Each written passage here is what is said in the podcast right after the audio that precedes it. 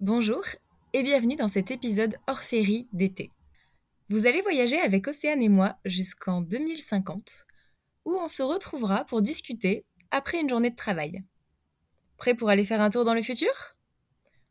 Attachez vos ceintures. 3, 2, 1, c'est parti.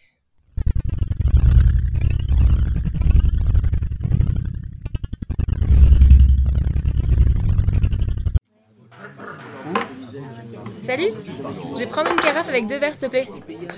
Ouais, elle est pas encore arrivée. Je vais m'asseoir en l'attendant. Ah, quelle journée Hey, salut Cassandre Ah, coucou, c'est Anne Installe-toi, ça va? Merci, merci, oui, je suis super contente d'être là. Alors, euh, c'est ici que tu travailles? En partie, ouais. Enfin, je te raconterai. À la base, c'était un tout petit tiers-lieu ici. Mais ça s'est beaucoup agrandi, donc il euh, y a beaucoup de monde qui travaille en entreprise, en coworking. Bon, c'est évidemment pas que du travail, hein, c'est un lieu de vie. Derrière, il y a le jardin. Euh, derrière le jardin, dans le couloir là-bas, il y a d'autres cafés et cantines. Là-bas, des salles d'activités sportives, artistiques, etc. Quand il n'y a pas d'atelier, on s'en sort aussi pour euh, des réunions.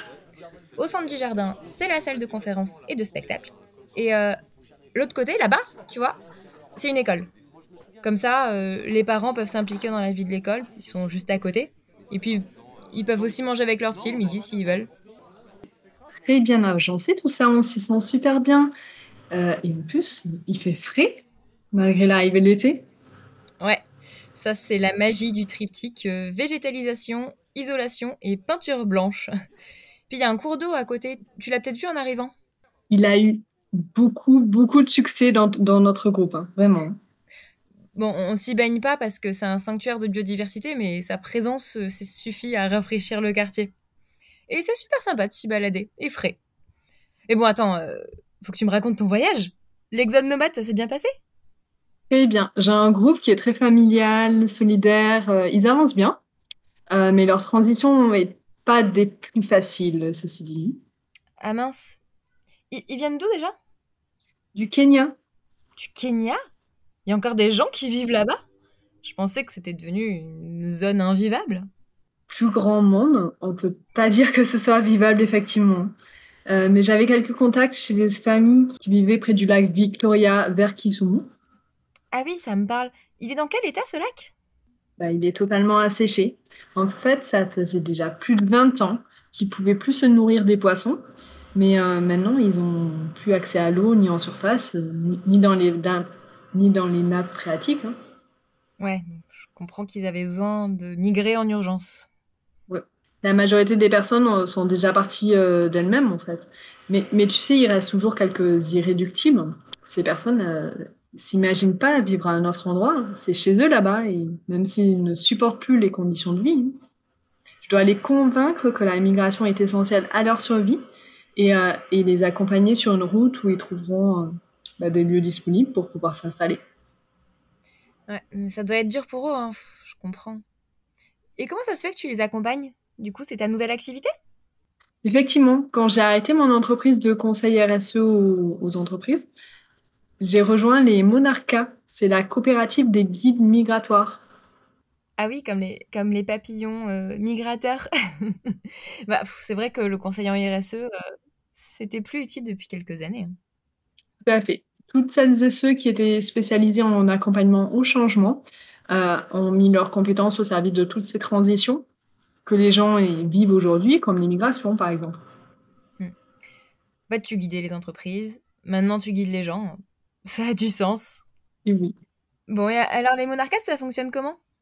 Alors les monarcas rassemblent tous les guides de manière, euh, tous les guides migratoires de manière internationale on fonctionne euh, un peu en opposition aux organismes actuels qui ont tendance à être plus locaux euh, parce qu'on a besoin d'optimiser nos déplacements.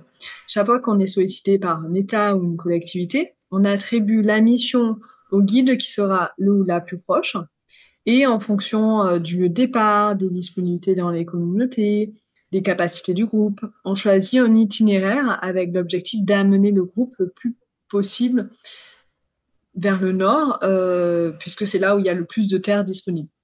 Sur le chemin, chacun choisit d'établir sa vie dans un lieu particulier selon, heu, ses préférences ou selon la difficulté du voyage. Et l'accueil, ça se passe toujours bien là où vous passez? Tu sais, je pense que le changement, heu, de paradigme qu'on a eu ces dernières années, ça facilite vraiment leur accueil. Tous les migrants climatiques, sont les bienvenus, au même titre que chaque résident historique, du moment qu'il s'engage et contribue à la société locale, en fait. Ouais, bon, bah, c'est comme ici alors. Et hem, du coup, si vous êtes répartis partout dans le monde, heu, vous communiquez comment avec les Monarcas? Vous passez par le métaverse? Ouais, c'est ça. On on utilise le métaverse et heu, je sais pas si tu te rappelles, mais j'étais, fermement contre à l'époque, lorsqu'ils ils ont sorti, hein, Mais oui, mais Ça fait bizarre de En même temps, heu, quand l'industrie informatique a vu la levée de boucliers, ils ont bossé énormément pour rendre le métaverse moins consommateur qu'internet et c'était une belle avancée. Et franchement, je pense que sans ça, on n'aurait jamais eu assez d'énergie pour soutenir le métaverse en plus du reste. totalement. On est parti d'un presque jeu vidéo à un espace de communication et de ressources qui soit transparent et sécurisé. Gros changement. C'est grâce au métavers que j'ai pu trouver, heu, ce lieu et en plus, j'étais contente de de savoir que tu habitais ici. On sera reçus demain matin officiellement, heu, par la coordinatrice locale, mais je voulais que tu me racontes, heu, bah, personnellement ce que vous avez mis en place et et comment vous accueillez les migrants climatiques ici. Au début, il y avait des chantiers participatifs sur les logements vides à rénover, et mais en ce moment, il y en avait pas. Alors la ville a aménagé une ancienne carrière avec des logements légers temporaires, et dans une forme de de quartier au au quart d'heure. Et heu, j'aime beaucoup ce lieu. Tu verras, il y a beaucoup d'oiseaux sur le lac qui remplacent le trou dans la carrière. C'est assez, heu, on dirait presque pas qu'on est en ville. C'est une magnifique opportunité pour eux. Merci à vous, vraiment. Enfin, en fait, ça accueille toutes les personnes qui sont, heu, de transit, on va dire. Et de ton côté, raconte-moi un petit peu ton travail et et bah, comment ça fonctionne ici? C'est plutôt, nos envies et les tâches à comp à accomplir qui nous guident. En fait, moi, je travaille dans la partie alimentaire et on a créé une coopérative où il y a, heu, les maraîchers périurbains et urbains qui produisent 80% de l'alimentation de la ville. Il y a des centres de transformation des aliments et des lieux de vente des denrées alimentaires ou de première nécessité et hem, on prend toutes les décisions de manière collégiale, donc avec les maraîchers, les transformateurs, les commerçants et aussi avec les clients réguliers. Euh, donc il y en a certains qui ont un métier fixe, 4 jours par semaine, où ils alternent entre, ou alors ils alternent entre plusieurs. Euh, par exemple, tu peux faire euh, maraîchage et vente, ou livraison et transformation, c'est au choix.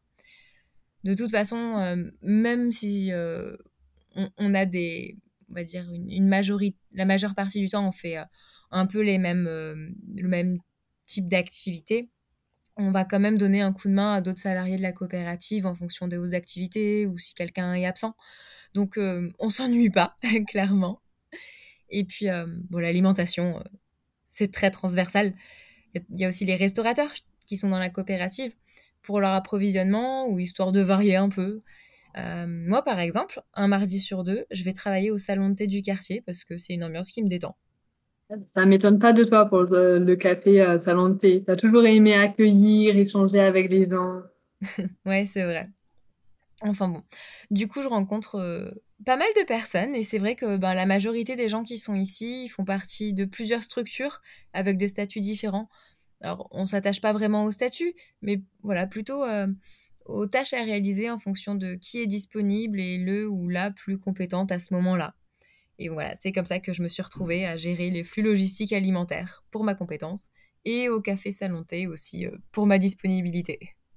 Et j'ai du mal à me visualiser la gestion des flux logistiques alimentaires. Est-ce que tu peux tu peux m'en dire un petit peu plus? Hmm. En fait, pour l'expliquer, il faudrait que je revienne sur l'urbanisme de la ville. En fait, c'était il y a, je sais pas, euh, environ 20 ans, les élus ont développé le système de ville au quart d'heure. Il faut que euh, on trouve la majorité de ce dont on a besoin pour notre vie quotidienne dans un rayon d'un quart d'heure à pied. Du coup, pour l'approvisionnement, il faut faire circuler les marchandises en fonction des différents lieux de production, euh, de l'extérieur de la ville vers les quartiers, ou alors d'un quartier vers les autres. C'est une bonne logistique. Et il y a beaucoup de vélos cargo qui circulent. Et donc, euh, ben voilà, mon boulot, c'est limiter leurs kilomètres malgré tout et que ce soit fait le plus efficacement possible. Super. Ça, c'est bien relié avec ton ancien poste en mobilité, effectivement. C'est vrai. Et mmh, en plus de l'organisation de la ville, vous avez des choix vous avez fait des choix assez intéressants pour vos bâtiments. Ça vient d'où? Mmh, c'était les urbanistes, heu, dans les années 20. Ils ont opté pour, heu, la rénovation des bâtiments avec, heu, en suivant les règles du biomimétisme, inspiré de la nature, c'était la grande mode. Mais bon, c'est joli, c'est confortable, moi j'aime bien. Globalement, comme un peu partout, c'est des bâtiments qui produisent leur énergie. Les panneaux photovoltaïques assurent 95 des besoins. Heu, ils sont fabriqués en majorité, heu, avec, heu, du bois. On a des façades végétalisées, des ventilations naturelles, inspirées des termitières, toujours la référence à la nature. On récupère les eaux de pluie. Il y a même des quartiers qui ressemblent à des mini forêts, c'est trop mignon. Je vous ferai visiter. Ouais, avec plaisir. Je suis sûre que ça plaira beaucoup à mon groupe de migrants. À chaque fois, on voit, heu, on voit différentes sortes de, heu, de quartiers, heu, il y a des choix, d'urbanisation, même si, finalement, au niveau des ressources, c'est les mêmes technologies et cetera, mais il y a des choix d'urbanisation intéressants. Ouais, j'imagine. Faudra que tu me racontes ça. Mais, je, je me demandais aussi, les migrants, tu les amènes, mais ils peuvent passer dans n'importe quel pays et s'installer dans n'importe quel pays? Oui, alors en fait, c'est un accord international, heu, qui a démarré, heu, par la reconnaissance du statut de migrant climatique en 2025. Hem, déjà ce statut-là, il s'appuyait sur le rapport du Haut Commissariat des Nations Unies pour les réfugiés, le HCR, qui avait publié en 2018, hem, donc ce rapport où il exprimait, heu, son inquiétude, heu, déjà à l'époque, sur le besoin de définir ce statut. Donc il est arrivé derrière, par la suite en 2025 et il a été utilisé par la suite et on a dépassé les 200 000 000 de personnes avec ce statut, en début d'année. 200 000 000, c'est énorme. Dire qu'on pensait pas réussir à accueillir tout ce monde, en fait, ça se fait et bah, sans sans trop y penser presque. C'est cela. En changeant en fait nos modes de vie, heu et de consommation, ben, on y est parvenu, hein. Comment se passe la cohabitation ici? Et ben, la base de la de du travail, en fait, c'est qu'on a un revenu universel. Donc, heu, bah, comme tu sais, heu, travailler, c'est presque devenu un choix, mais je connais personne qui contribue pas, en fait. Donc, hem, ben, oui, il y avait eu les pénuries et les dysfonctionnements dans les années 40 au moment où c'est arrivé. Heu, mais bon, après ça, tout le monde a compris que revenu universel, ça voulait pas dire vacances. Et maintenant, ben, celui ou celle qui contribue pas d'une manière ou d'une autre aux activités productives est un une espèce d'élément perturbateur de la société. Mais franchement, heu, les premiers migrants avaient tellement envie de s'intégrer qu'ils ont tout de suite trouvé des activités, ça a jamais été un problème. Les perturbateurs, on leur dit rien? Ben, en soi, heu, Yel lui arrive jamais rien, mais c'est dommage parce que du coup, ben, Yel fait partie d'aucun groupe, un peu fermée sur elle-même, seule. Je pense que tout le monde a compris maintenant que le collectif, ça crée une société qui est, heu, pérenne et résiliente. Ben, ouais, on on le sait en plus que ce qui rend heureux dans la vie, c'est d'avoir des relations sociales approfondies. C'est aussi pour ça, hein, qu'on travaille moins aujourd'hui en quantité. C'est parce qu'on on a beaucoup d'interactions humaines, mais surtout, on on a du temps pour développer nos relations personnelles, avoir du temps pour nos proches. Du coup, ben, ceux qui participent pas aux activités, ils ont pas accès à ce bonheur. Finalement, c'est leur choix, mais c'est je trouve ça dommage. Enfin, cela dit, ils peuvent toujours revenir quand ils le désirent. Mmh. Mais dis-moi, il est vraiment très, très bon ce thé glacé? Ah oui, celui-là, je suis sûre que tu l'as jamais goûté ailleurs. C'est un kombucha aux fleurs de houblon et qui pousse sur la terrasse en haut. On peut pas faire plus local.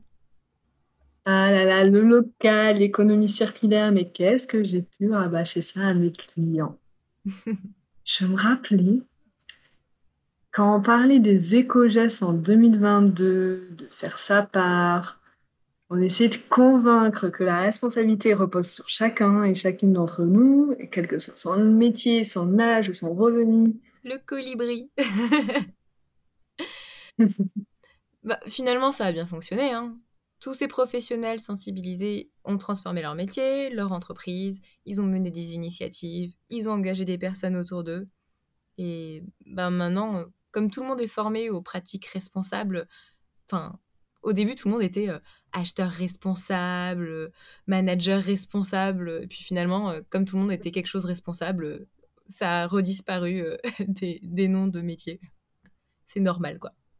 C'est ça, c'est devenu la norme.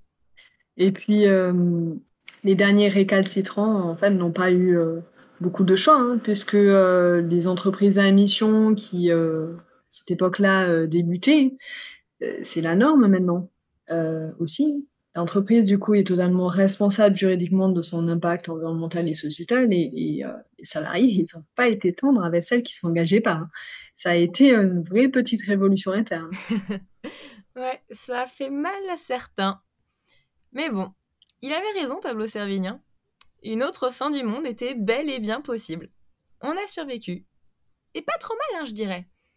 Je suis fière de cet avenir qu'on a construit pour les générations futures. On a vraiment travaillé dur pour ça pendant des années. On a tout nos modes de vie, de travail. C'était pas si facile que ça, mais franchement, le résultat paye. Mm. C'était la lutte de notre époque.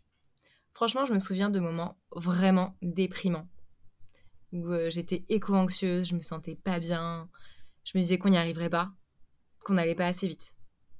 Mais bon, je me mettais en action, je poussais la société à évoluer et ça me faisait oublier la peur du futur. Il y avait ça. Et euh, je t'ai pas demandé, t'as des chaussures confortables? Oh là là là là, toi je te vois venir. Mais oui, bien sûr qu'on va aller danser. Trop chouette Il y a un bal de swing sur la place du quartier. J'espérais bien t'y traîner. Mais tu verras, je te présenterai à tout le monde. Tu te sentiras chez toi ici. Enfin, le temps que tu seras prête à rester. Merci de ton accueil, Cassandre. Je pense qu'on va passer de très très bons moments dans ce, dans ce petit arbre de paix. Avec plaisir. Bon allez, c'est parti. Maintenant qu'on en a parlé, je trépigne, on va danser. Go go go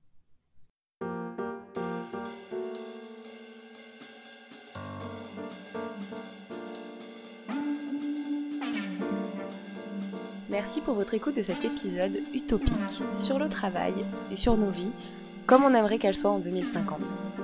Si ça vous a plu, je vous laisse partager ce podcast autour de vous et créer le débat autour de nos vies futures.